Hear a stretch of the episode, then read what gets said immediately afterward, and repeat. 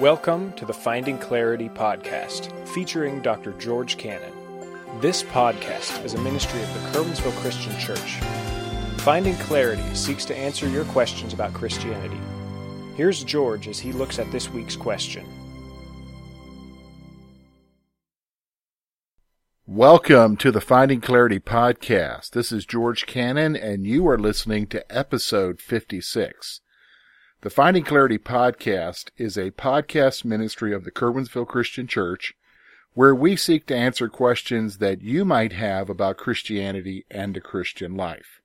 So each week we put together a podcast to answer a question that is on the minds and hearts of some folks that maybe they're wrestling with or somebody has asked them and they're trying to find an answer.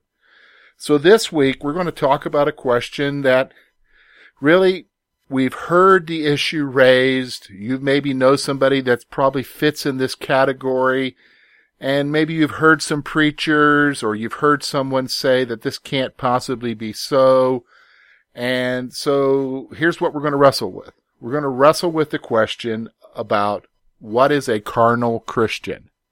What is a carnal Christian? So that's what we're going to look at today. Now, first of all, when we talk about a carnal Christian, I need to really address what does the Bible say about a carnal Christian. And so we're going to see that from 1 Corinthians chapter 3. We're also going to talk a little bit about the abuse of the concept because there's a lot of folks who have a concept of carnality, of someone being a carnal Christian, but they maybe have an abusive thought about it with regards to somebody else. And sometimes it has to do with a family member. And then we're going to talk about how long can somebody be in this state of carnality? How long can a true Christian believer be a carnal believer? And then we're going to wrap it up with how do you deal with somebody who's a carnal believer? How do you deal with them? So let's get right into it. So let's talk about what does the Bible say about a carnal Christian. So let's go to 1 Corinthians chapter 3.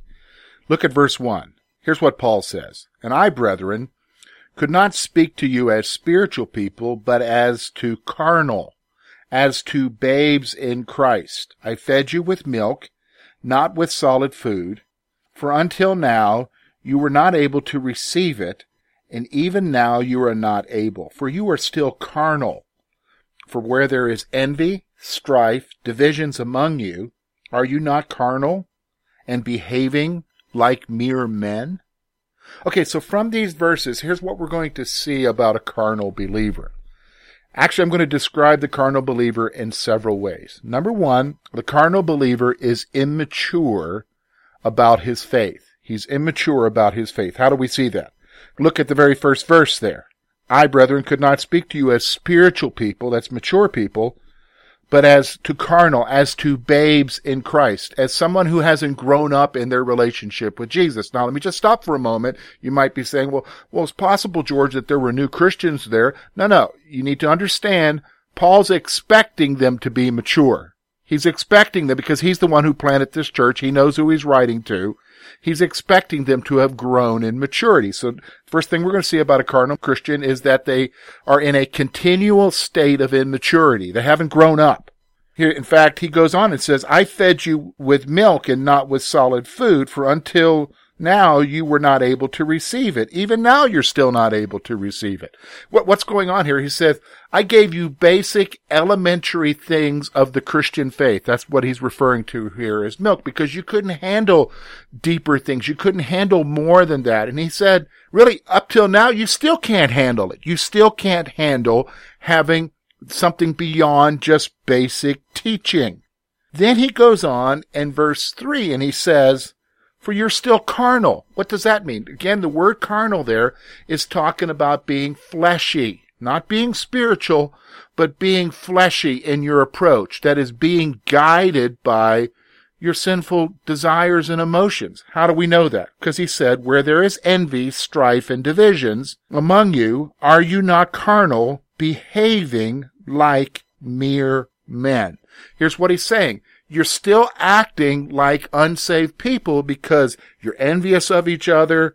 You are very much fighting with each other and you're causing divisions among yourself. So the other thing I want to point out about a carnal believer is, is that their life evidence is not the fruit of the spirit, but rather the fruit of the flesh. We see that in Galatians chapter 5 and look what he says, verse 19. Now the works of the flesh are evident, which are adultery, fornication, uncleanness, lewdness, idolatry, sorcery, hatred, contentions, jealousy, outbursts of wrath, selfish ambitions, dissensions, heresies, envy, murders, drunkenness, revelries, and the like, of which I told you before, just as I've told you in the times past that those who practice such things will not inherit the kingdom of God. But the fruit of the Spirit is love, joy, peace, long suffering, kindness, goodness, faithfulness, gentleness, self-control. Against such there is no law. So the reality is, is that a carnal believer is somebody who has put their faith and trust in Jesus Christ, but they haven't grown up.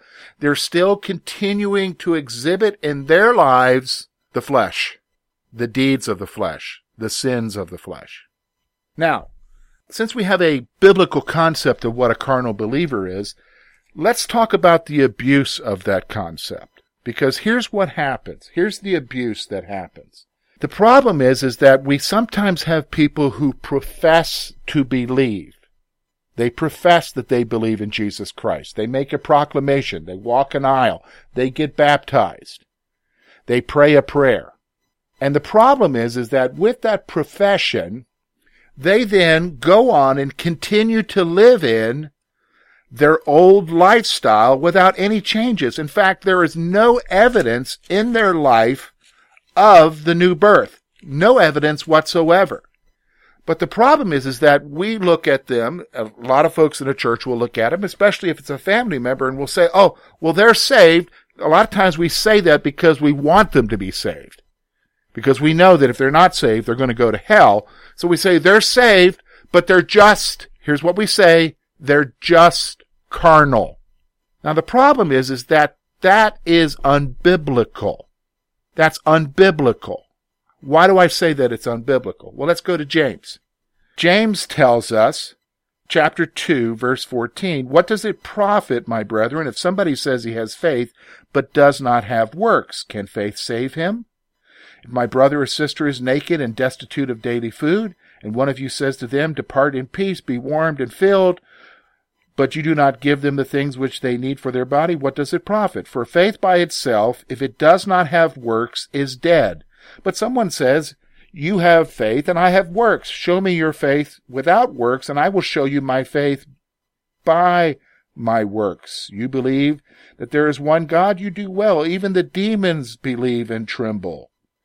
Do you want to know, O foolish man, that faith without works is dead? Here's what James is saying. Look, you say you believe, wonderful, then show it in your life. Now stop for a moment. He's not talking about that I do things for my salvation. That's not the point here that he's making. But what he's saying is, is that if you are saved, there is going to be evidence in your life that you are saved. And when you have somebody who makes a profession, but nothing changes, and they continue to stay that way for years. And then you say, well, they're just carnal. Folks, that's unbiblical. That's not a proper concept. In fact, there is a way to find out that what I'm saying is true, and we're going to talk about that a little later on. And it has to do with how long can a person be carnal? How long can a Christian be in a state of carnality? Well, the reality is, is that number one, I believe, I'm going to tell you from the scripture, why? Because the scripture testifies to that. 1 Corinthians chapter 3. That people can be in a state of carnality. However, they can't be in that state forever. Number one, they can't be in that state forever. Number two, they can't be in that state for years without any changes. Why? Because if you are a believer in Jesus Christ, you have the Holy Spirit who's going to be convicting you and moving you towards the reality of change in your life as the gospel takes root and as it goes on. And you will have victory in your life.